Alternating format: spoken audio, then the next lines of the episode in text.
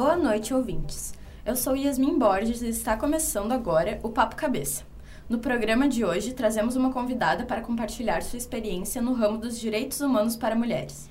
Olá, eu sou Lisandra Fonseca e nosso programa vai ter um enfoque feminista. Nós do Papo Cabeça defendemos o feminismo como um movimento social que busca a equidade social entre homens e mulheres. A nossa Constituição Federal, em seu artigo 5, estabelece a igualdade de gênero. Essa garantia é descrita no artigo 5 da Constituição de 1988. No meio jurídico, este conceito está inserido no princípio da igualdade, também conhecido como princípio da isonomia. Completando a bancada do programa, eu, Paula Torres, também participo do Papo Cabeça de hoje. Aproveito para agradecer a presença da convidada, a advogada Gabriela Souza, formada em Direito pela PUC, RS em 2011.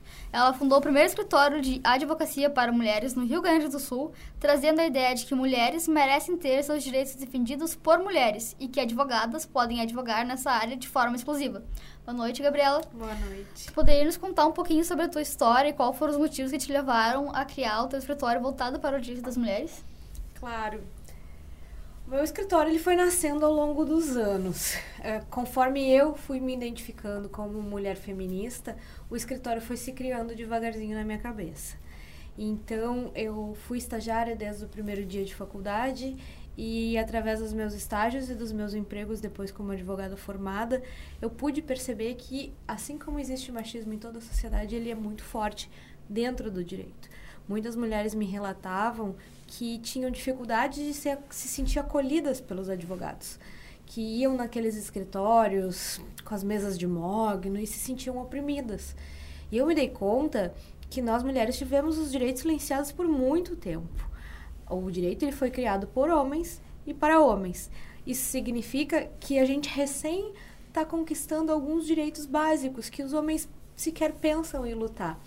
Eu costumo dizer, tenta tirar o direito de um homem. No outro dia ele tem três, quatro, cinco liminares.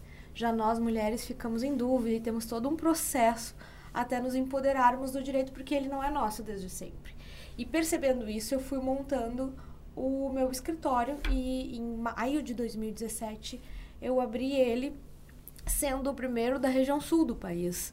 Tinha um em São Paulo e um em Salvador e aqui na região sul ele foi o primeiro e eu fico muito feliz porque hoje já existem vários escritórios no Rio Grande do Sul e na região sul do país que trabalham com isso. E é muito importante a gente multiplicar essa ideia. E como foi esse processo de abertura do escritório? Alguém trouxe alguma forma de ajuda para poder destacar essa iniciativa, né? Na verdade, o escritório ele se abriu sozinho depois de um tempo. Ele ficou muito tempo numa incubadora na minha cabeça e eu, eu era empregada de um escritório, trabalhava muito, ganhava pouco, clássico de, de trabalho na advocacia. E eu estava muito, muito estressada e decidi tirar um final de semana para mim. Nesse final de semana, eu decidi abrir o escritório. Fui para Floripa, peguei todo o meu dinheiro, fui para Floripa e sentei e pensei, vou abrir o escritório. Nesse mesmo final de semana, apareceram três casos de violência doméstica. E eu trabalhava com direito do trabalho. E aí eu cheguei da segunda e me demiti, usei minha rescisão para abrir o escritório e em um mês ele estava aberto, funcionando. Quando começou, teve bastante procura, assim, ou demorou um pouco para engatar as coisas? O escritório ele teve bastante repercussão por ser o primeiro e por a gente estar em um estado machista e o estado em que mais existem processos judiciais. Aqui no Rio Grande do Sul nós somos em torno de 11 milhões de habitantes e nós temos mais de 6 milhões de ações. Então, nós somos um Estado que briga muito, o que mais briga proporcionalmente falando. Isso significa que houve uma reação muito grande também uh, do lado patriarcal do direito. O que, que, que essa guria está chegando? O que, que ela está pensando? O que, que ela quer? E aí os homens entram naquele curto-circuito de, meu Deus, vão tirar os meus direitos. Eles não conseguem... E eles muitos acabam... não conseguem perceber que Uh, a gente não quer tirar o direito de ninguém, né? Sim, e eles acabam dando re repercussão, né? Porque com essa de, de ficar preocupado, eles meio que ajudaram a dar uma repercussão, não sei, talvez. Sim, teve bastante repercussão, repercussão na imprensa e repercussão no mundo jurídico teve bastante, também deu uma mexida. E te, lembro que teve uma vez que a gente saiu na imprensa e que teve um homem que insistiu que queria me contratar. Ele foi até a frente do meu escritório, fez plantão, mandou e-mail, xingou. Ele não se, não se conformou que eu não atendia homens. Então, estranho gerar esse incômodo, né?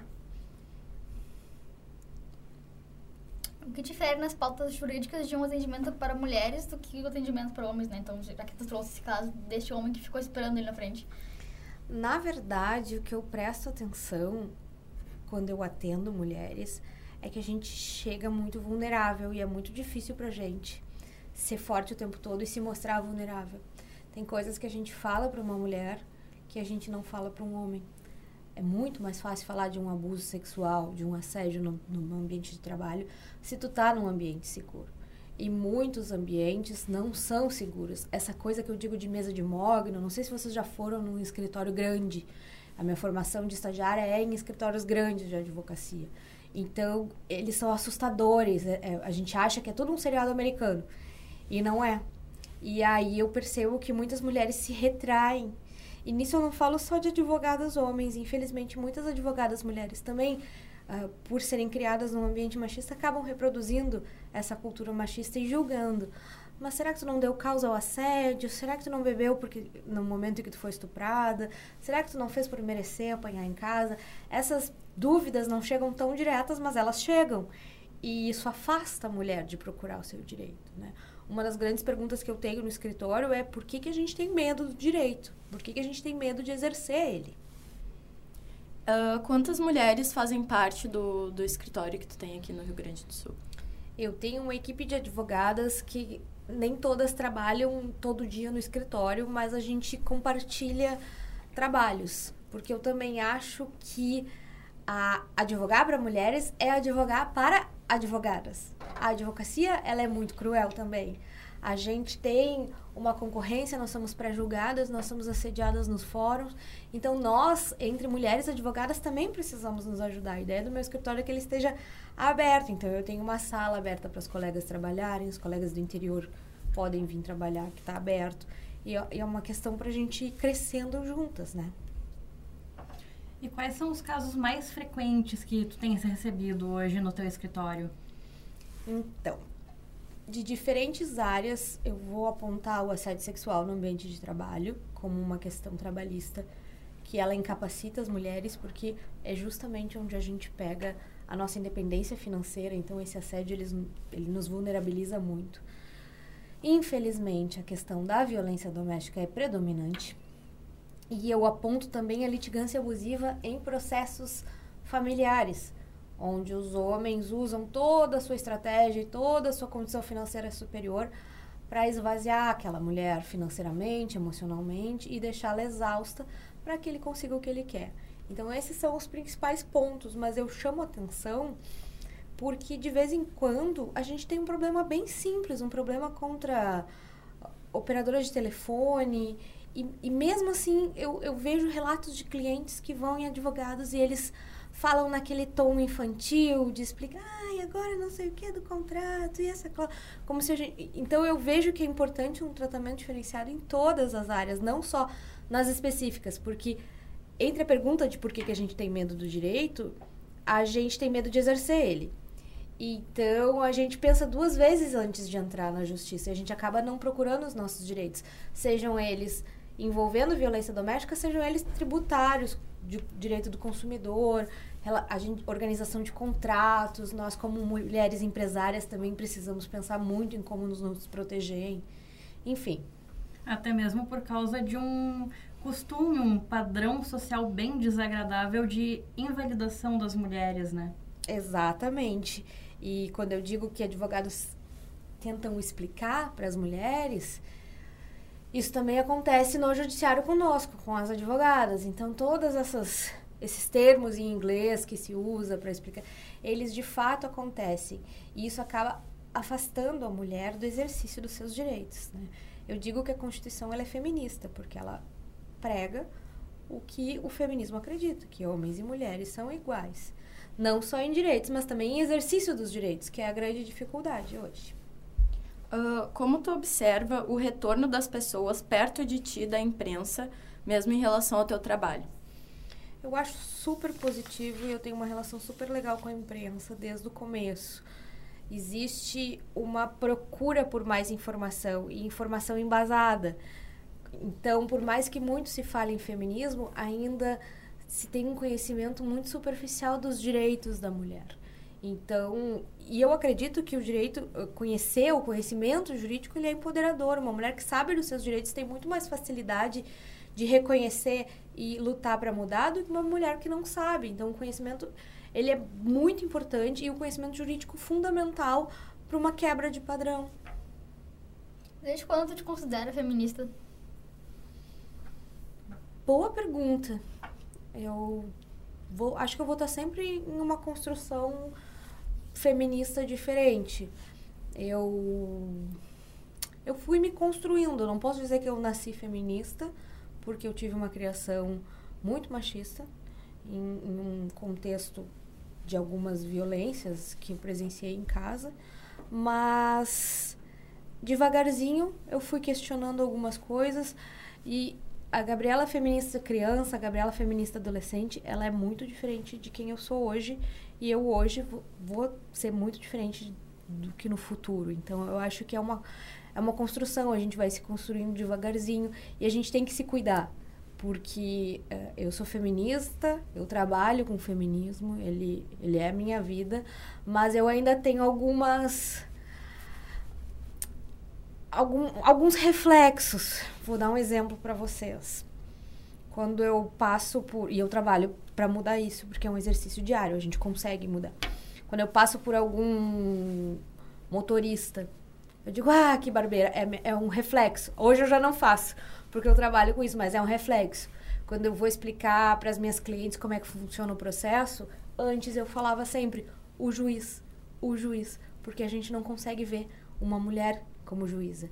Então esse é o exercício de quebrar esse padrão, porque eu fui criada dessa maneira, que homens são bem-sucedidos e mulheres ficam em casa. Então para mim é muito uh, difícil né? Agora está naturalizado, mas ainda existe um reflexo de repetir o padrão que eu, que eu aprendi. Sim, eu acho que cada vez isso vai melhorando mais, porque tu aprendendo isso, tu vai repassar para as futuras gerações e daí elas talvez, dependendo da, da família delas, da, do meio social que elas estão inseridas, talvez elas não, não repassem essa, essa questão machista que...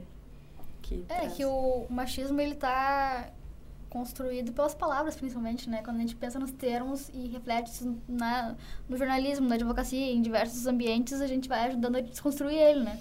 E eu acho que o pensamento crítico ele é fundamental, inclusive para a gente se desculpar de ter uh, uma criação machista e reproduzir algumas coisas. E da gente ir pensando em como reconstruir isso de uma forma para as próximas gerações. Recentemente eu estava estudando e eu me dei conta que uma cultura demora pelo menos quatro gerações para ser modificada, para começar a ser modificada, seis para ser solidificada a sua mudança. Então, se a gente for pensar que em 1970 uma mulher não podia se divorciar, ela era escrachada socialmente por isso, e, e hoje já é natural, então a gente percebe que a gente recém está mudando da segunda para a terceira geração. Então, as nossas filhas e as filhas das nossas filhas vão acompanhar uma mudança muito importante, porque os direitos que a gente adquiriu agora, eles não vão retroceder daqui a daqui para frente, né? E isso no Brasil, porque em alguns lugares do mundo ainda se tem muito mais forte a questão do machismo, da misoginia do que aqui na, do que aqui no Brasil mesmo. A gente vê, por exemplo, no Irã, recentemente, as mulheres começaram a ter o direito de poder ir simplesmente a um estádio de futebol. Sim, mas no Irã também tem maior representatividade na política do que no Brasil. Então, os direitos e, e as questões, elas se pesam conforme o que aquela sociedade vive, né? Então, eu acho que, assim como lá se avança em algumas coisas devagar, aqui o nosso principal desafio hoje é ter uma representatividade dentro da política, porque não adianta a gente ser feminista e não votar em mulheres porque são elas, são as, são as candidatas que a gente vai eleger que vão fazer uma mudança de verdade. Isso ainda não aconteceu na nossa sociedade e aconteceu no Irã. Uh, uma última pergunta para fechar o primeiro bloco. Como uma assistência jurídica voltada para direitos humanos das mulheres pode ajudar a empoderá-las? Eu acho que se a gente começar a incentivar o judiciário, a, a provocar o judiciário a responder questões feministas, isso vai ter um reflexo uh, na construção de uma nova sociedade. Porque o direito ele não chega antes da transformação social, ele é uma resposta ao que acontece na sociedade. Então, se a sociedade já está num movimento de provocar o judiciário para que o judiciário responda questões importantes sobre o feminismo, questões sobre o aborto, questões sobre violência doméstica e esse tipo de questões, a gente já está numa transformação social. E eu acho que uma mulher que opta por este tema ser uh, um dos assuntos principais do seu processo, ela opta em ser uma agente da transformação, porque a gente precisa provocar o judiciário para o judiciário responder para a gente e assim se criarem leis e assim se criarem costumes. Uh, o Papo Cabeça volta após um breve intervalo.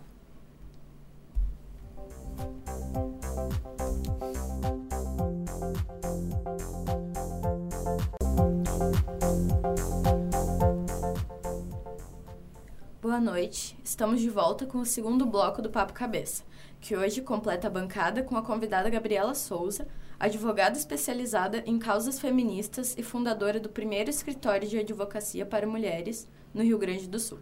Nesse segundo bloco, vamos debater a violência contra a mulher. Uma reportagem da BBC Brasil mostra que apenas 8% dos municípios do país têm uma delegacia da mulher. A reportagem aponta que não há lugar seguro para a mulher. Na rua e no trabalho são assediadas. As pesquisas mostram que mais de 40% dos casos de violência física ocorrem no ambiente doméstico. No ano de 2019, a Lei Maria da Penha completa 13 anos de existência. Segundo dados do Instituto de Pesquisas Econômicas Aplicadas, o IPEA, 32% dos atos contra as mulheres são praticados por pessoas conhecidas, 29% dos casos por pessoas desconhecidas e 26% pelo marido ou ex-marido. Somente 22% dessas mulheres registram queixas nas delegacias de polícia. O mapa de violência de 2019, divulgado também pelo IPEA, mostra que nos últimos 10 anos houve um aumento de 29% nos casos de mulheres mortas por arma de fogo dentro de sua própria residência. Fora da residência, o aumento nos homicídios cometidos contra mulheres foi de 6%.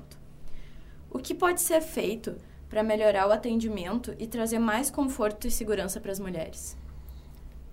Eu acho que a primeira coisa é assumir que a violência doméstica é uma epidemia. A violência contra a mulher, a violência de gênero, ela é uma epidemia. Assumindo isso, a gente precisa assumir que as mulheres negras sofrem muito mais violência do que as mulheres brancas as, e as violências são muito mais fortes. Então, que a gente falar de feminismo sem falar de racismo não é falar de feminismo. A gente, o feminismo ele tem que ser interseccional, senão ele não é. E isso é muito importante para o combate da violência, porque existem estudos que dizem que a taxa de feminicídio diminuiu. Mas se tu for fazer uma, um corte de raça, o feminicídio entre mulheres brancas diminuiu, enquanto o feminicídio contra mulheres negras aumentou numa proporção incrível. Então eu acho que a gente precisa encarar a verdade dos fatos como ela é. E a gente vive em um país racista.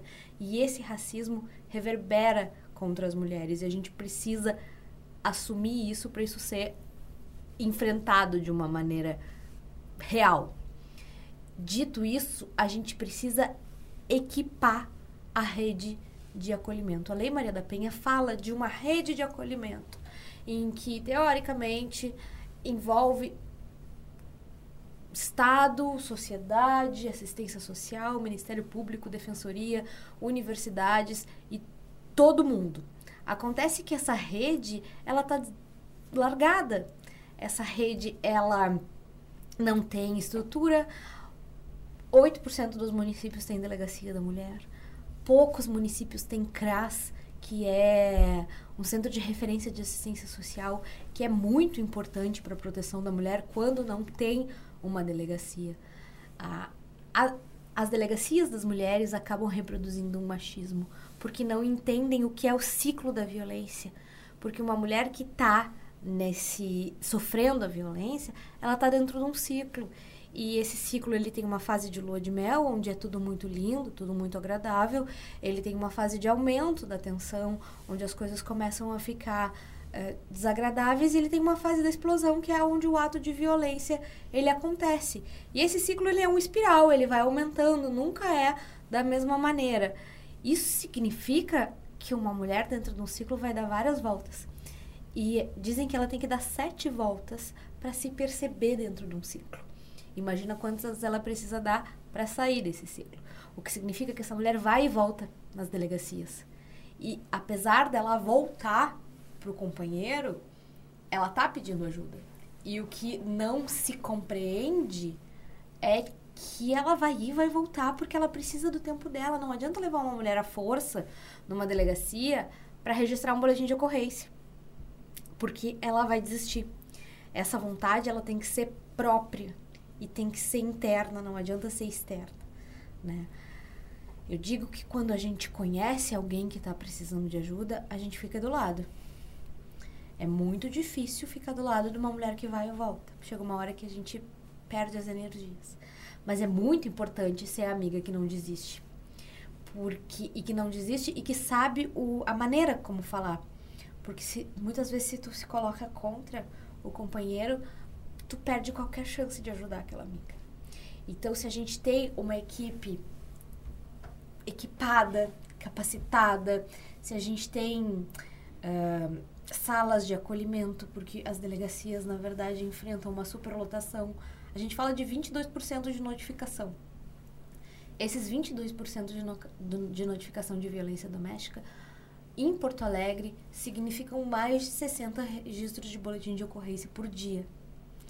Isso significa que a gente tem uma delegacia da mulher lotada e a nossa delegacia ela é modelo. Mas mesmo assim, ela é um caos. Então, se a gente pensar em como ajudar, a gente tem que pensar e cobrar políticas públicas para fortalecer a rede de apoio. A nossa realidade, além de não ter delegacias, nós temos policiais que eh, reproduzem o discurso machista, nós temos uh, o IML que não tem, que, que presta atendimento e, e, registra o exame de corpo e delito com homens. Então a gente tem mulheres estupradas que são expostas a ficarem nuas na frente de homens. O sistema ele é muito revitimizador, porque ele obriga a mulher a uma via sacra. Porque ela vai para o hospital, ela vai para a delegacia, ela vai para o fórum, ela vai para a defensoria pública. Não existe uma Em São Paulo e no Mato Grosso existe um projeto chamado Casa da Mulher Brasileira. Essa casa, ela junta toda a rede de acolhimento à mulher no mesmo lugar. E isso facilita muito, porque se a gente for falar de uma realidade de pobreza em que essa semana a gente teve um dado de que metade da população brasileira vive com menos de 431 reais por mês, a gente está falando que as mulheres não têm nem dinheiro para pegar o ônibus para ir na delegacia. Recentemente eu dei uma palestra no Morro da Cruz e agora faz um mês e, e era setembro e o Morro da Cruz tinha 13 registros de ocorrência de violência doméstica. E obviamente isso não corresponde à verdade. Mas aquelas mulheres, elas não têm dinheiro para ir. Então elas não fazem. E ali se naturaliza muito a violência. Então não, não, não se tem uma credibilidade da população também. Né? A gente escuta muito que a mulher morreu com o papel na mão. E muitas vezes não se sabe a importância de uma medida protetiva e como ela deve ser aplicada. E, é, e, e se a pessoa tem o conhecimento e se a, a sociedade civil ela está pronta para enfrentar isso, ela consegue ajudar essa mulher. Tu pode nos explicar um pouco melhor como que pode ser feito esse processo de acolhimento da mulher nas delegacias e de como colocar em prática a medida protetiva? Claro. Ah, como é que acontece? Acontecendo algum episódio de violência, e a gente precisa sempre reforçar que a violência ela não é só física, a violência ela pode ser psicológica, física, patrimonial, sexual ou moral. E, e dentro delas existem diversas explicações, né? Constranger, uh, pegar o documento dos filhos sem avisar porque sabe que a mulher quer se separar, uh, obrigar a ter filho ou a não ter filho. Então não é só o nome, né? Tem, tem subtítulos dentro disso. Acontecendo qualquer tipo de violência, a mulher pode e deve ir a uma delegacia da mulher. Importante saber que a palavra da mulher no ato do registro tem validade uh, probatória diferenciada, o que significa que só a palavra da mulher para um primeiro momento basta. Para um segundo momento de análise de processo criminal, Aí a gente fala de provas, mas para um primeiro momento, para pedir uma protetiva, a palavra da mulher basta, porque o legislador, quando fez isso, pensou como essa mulher vai provar que apanhou dentro de casa, se a violência ela é no âmbito íntimo, no âmbito doméstico no âmbito familiar. São âmbitos que envolvem afeto, então não, não vou ter como filmar, não vou ter como provar isso. Então a palavra da mulher ela tem uma força muito importante e essa força ela é considerada. Muitas vezes a gente acha que não, que não é só ela, mas ela é. Eu garanto para vocês porque eu trabalho com isso. Claro que tendo provas, tendo print de mensagem, tendo gravações, uh, aí se leva para fortalecer o nosso pedido. Nisso, a mulher registra um boletim de ocorrência. Antes da lei, a mulher tinha que procurar a defensoria, entrar com pedido de afastamento de corpos, cuidar para ver se não ia configurar abandono de lar se ela saísse para se proteger, pedir uma ordem de afastamento e entregar em mãos para o seu agressor a ordem de afastamento. Nisso, ou ela morria ou ela perdia o patrimônio e os filhos. E era muito complicado. Então, quando a gente fala de uh, agradecer a Lei Maria da Penha, essa é a principal mudança. A medida protetiva hoje, tu registra ela e tu tem 72 horas para ela estar tá na tua mão a própria delegacia manda para o judiciário.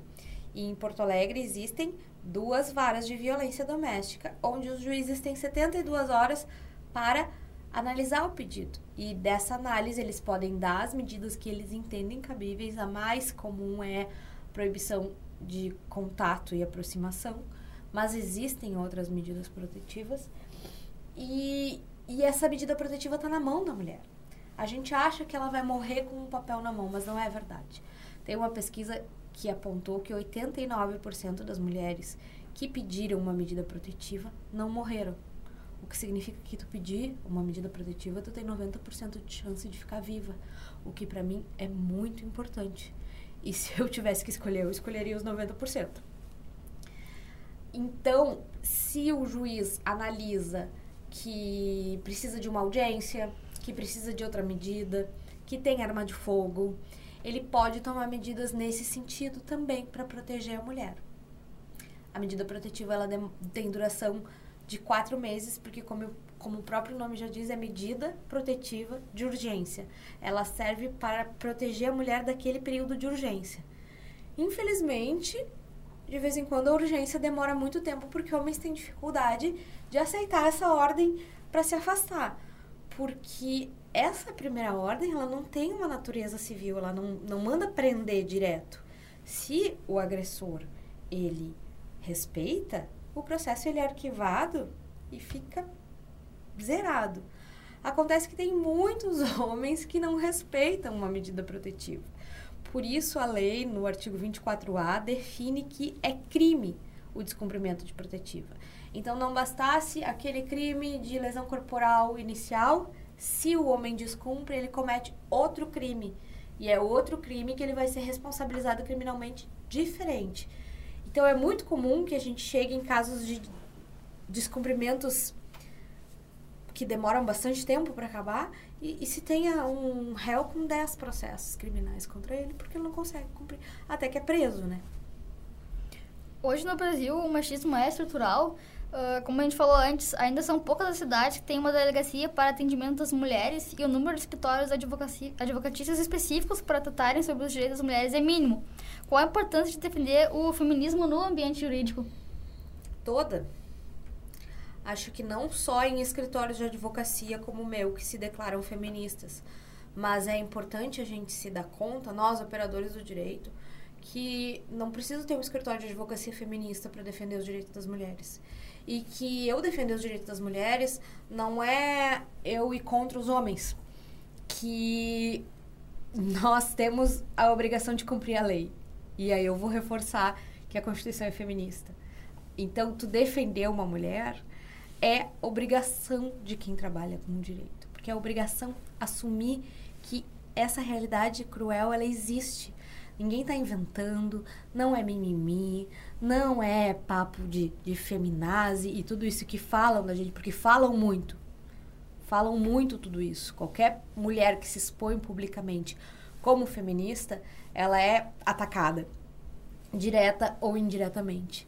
E a gente precisa de coragem nesse momento, porque esse é um momento de transformação social. Daqui a 100 anos a gente vai estar olhando para cá, para essa década e vai pensar, foi ali que tudo começou. Então a gente precisa cada vez mais de mulheres corajosas para seguir em frente nessa luta, também na advocacia, mas também na medicina, quando uma mulher abortar e chegar no hospital precisando de ajuda, também na assistência social, quando essa mulher for e voltar, também no jornalismo, para a gente não ter aquelas reportagens com títulos que doem da gente ler, né? Então, é, em todas as áreas a gente precisa de um comprometimento. Uh, qual deve ser a postura de um advogado ou advogada em causas que envolvam vítimas de violência, mulheres vítimas de violência? Eu acho que tem que ser uma postura ética. Nós, advogados, temos fama de, de, de, de brigar e, na verdade, eu percebo que alguns advogados, eles ainda têm um perfil muito belicoso, tem um perfil muito de, de provocar outra parte, tem um perfil. Se existe uma mudança na advocacia que tem que ser feita, essa mudança é no jeito que os advogados escrevem as coisas. Porque as minhas clientes, todas elas leem o processo e todas elas se sentem muito ofendidas pelo que está escrito no processo. Recentemente, eu peguei um processo em que a minha cliente foi chamada de tudo que vocês podem imaginar. Eu me dei o trabalho de listar. Foram 37 ofensas. Uh, louca, vingativa, vaidosa e tudo que vocês podem imaginar. Enquanto o homem era bom funcionário, ele juntou o currículo dele, as notas dele da escola desde a primeira série. E isso funciona. Teve um homem que conseguiu um habeas corpus porque juntou o currículo e os certificados dele. E eu acho que se tem uma coisa que a gente tem que aprender com o patriarcado jurídico é exatamente isso, é dançar o jogo.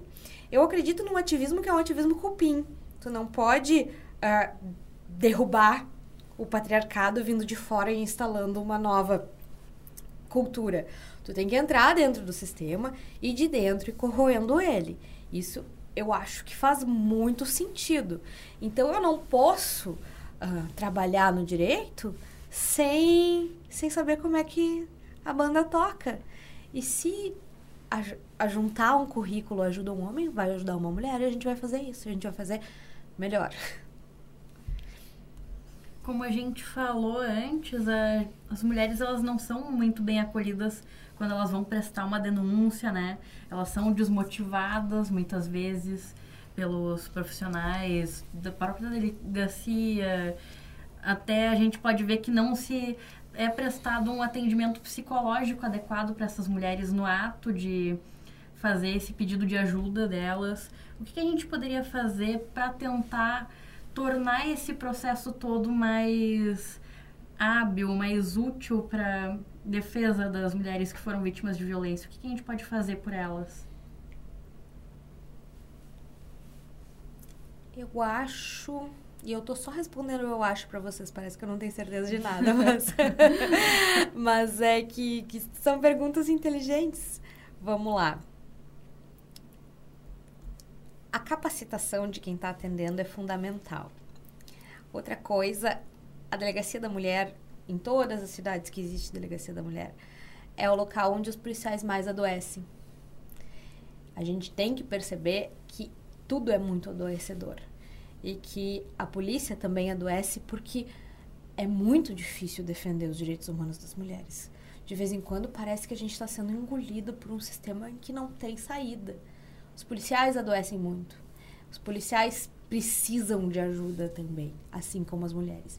E assim como as pessoas que estão trabalhando no acolhimento dessas mulheres. A gente fala muito em defender essas mulheres que são o foco, mas a gente precisa prestar atenção nos profissionais que estão prestando serviço de apoio, para esses profissionais terem condição psicológica de ajudar, porque ninguém consegue ajudar outra pessoa se não está bem.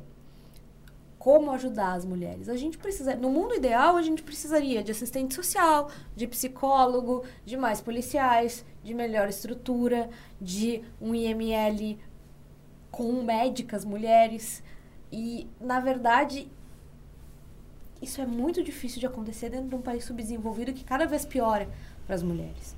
Então, eu acredito que o, o conhecimento e a boa vontade é, é importante. Quando a gente fala de Brasil, a gente tem que falar um pouco de criatividade também porque a gente precisa fazer milagre de vez em quando. Né? Eu acho que a gente precisa ter noção da realidade do que, que é o acolhimento como um todo e não apontar culpados. Porque se tu for conhecer cada pessoa da rede de acolhimento, aquela pessoa dá a vida dela. E olhando de fora a gente acha que não, mas é, mas é verdade. E eu só aprendi isso estando todo dia na delegacia, conhecendo os policiais, conhecendo os assistentes sociais, conhecendo as delegadas e sabendo que não é por falta de vontade, pelo menos não de quem está lá, mas sim de quem está fazendo as leis.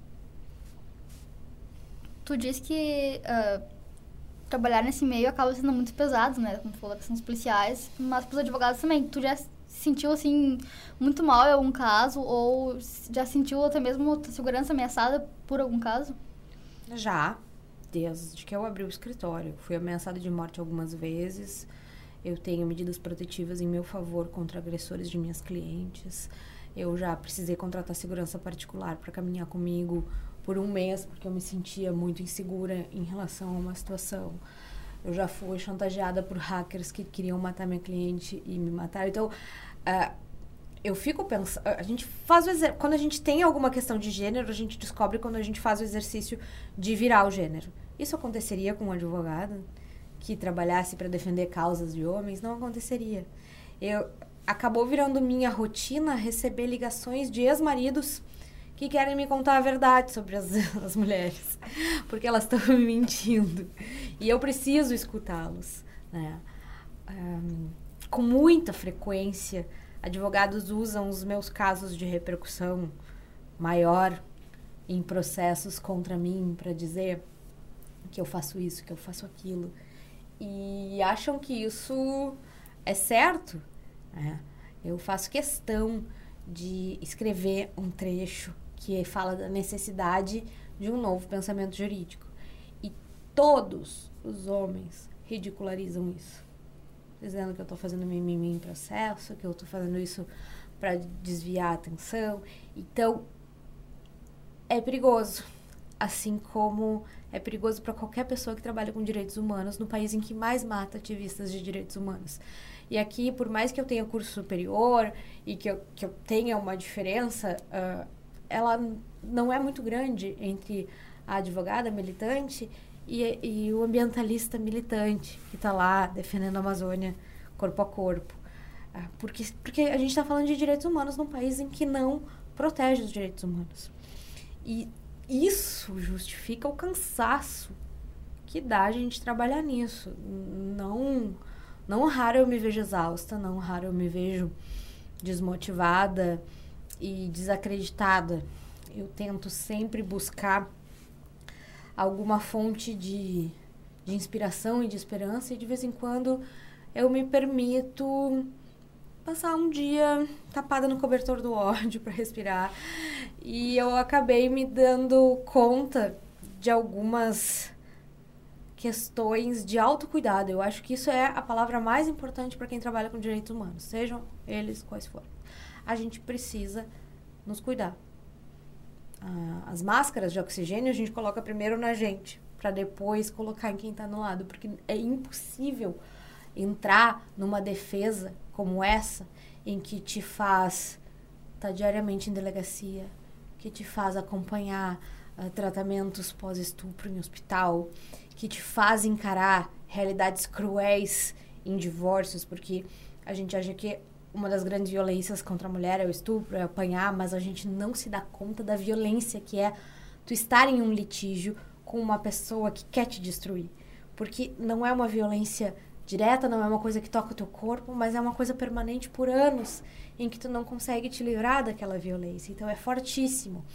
E tu acaba sendo receptora de expectativas e frustrações, tudo chega em ti. E isso é muito difícil. Então, quem trabalha com isso tem que fazer terapia, tem que tirar férias, tem que ir no cinema no meio da tarde de vez em quando. E tem que, mais do que tudo, estabelecer limites. Porque isso é muito importante e aos poucos eu fui aprendendo e ainda estou aprendendo. Porque eu não, por mais que eu trabalhe com isso, a minha cliente, a mulher que me procura, tem que saber que acontecendo uma emergência não é comigo tem que ir para o hospital, tem que ir para uma delegacia e que de vez em quando eu não vou estar disponível para ajudar imediatamente. E, e, isso faz parte do empoderamento da cliente, do empoderamento da mulher que trabalha comigo, porque ela tem que ter autonomia de tomar decisões. Uh, tu tem algum caso, alguma experiência que tenha te marcado, assim? Puxa vida, né? Acho que um pouquinho todas. É, clichê. Mas cada mulher que senta tem uma expectativa, tem uma história.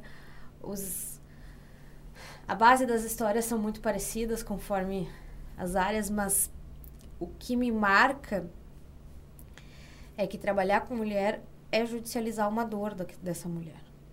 Eu acabo sendo responsável por transmitir para um terceiro, que é um juiz, uma juíza, a dor que essa mulher está sentindo. E a gente tem que ter sensibilidade quando a gente trabalha com dor, para entender a subjetividade do que aquela mulher está falando, para entender o que que tá atrás disso, quais são as expectativas, o que que levou ela a chegar. Eu tenho muitos casos. Os casos de violência sexual me marcam muito, me marcam muito pessoalmente, me machucam muito. Eu passo dias de luto, porque eu acredito que o maior medo de qualquer mulher é ser vítima de uma violência sexual. Recentemente saiu uma decisão de uma desembargadora do Tribunal de Justiça que disse que uma mulher foi estuprada porque se colocou em risco. Porque bebeu, pegou um Uber bêbada e o Uber ajudou ela a subir e estuprou ela. Isso teve uma repercussão na mídia muito forte, porque ela elencou umas 14, 15 justificativas de por que, que ela estava absolvendo o estuprador. Porque a roupa era curta, porque se colocou em risco. E nisso eu recebi uma cliente que tinha vivido uma situação muito semelhante.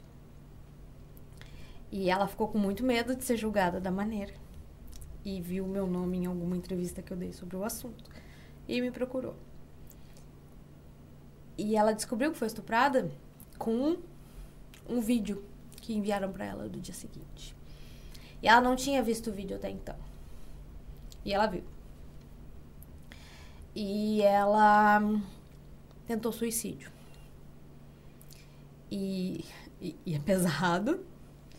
É isso que eu trabalho diariamente, então são essas as histórias que chegam até mim.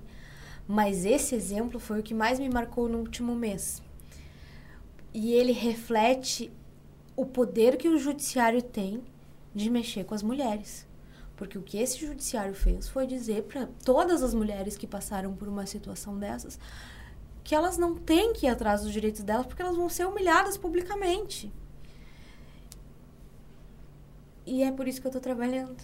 Então isso me marcou muito por causa disso, porque a gente pode fazer diferente e porque essa desembargadora que proferiu essa decisão, ela foi muito solicitada depois para prestar esclarecimentos. A repercussão dela, dessa decisão, foi internacional. Então, por mais absurdo que seja, por mais dolorido que tenha sido enfrentar esse caso, ele ele mostra um pouco da esperança que eu tenho numa modificação, porque essa decisão ela já não é aceita com naturalidade. E a gente está aqui para mudar isso e para fazer com que as mulheres, como a minha cliente, elas se sintam encorajadas de dizer agora é que eu vou denunciar. porque isso não pode ser assim. E que re recebam essa mensagem de uma maneira diferente.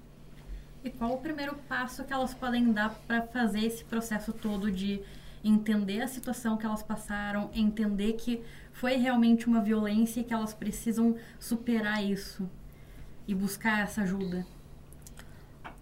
Eu acho que elas têm que se preparar emocionalmente. Buscar ajuda não só jurídica, como psicológica. Enfrentar uma situação dessas não é fácil.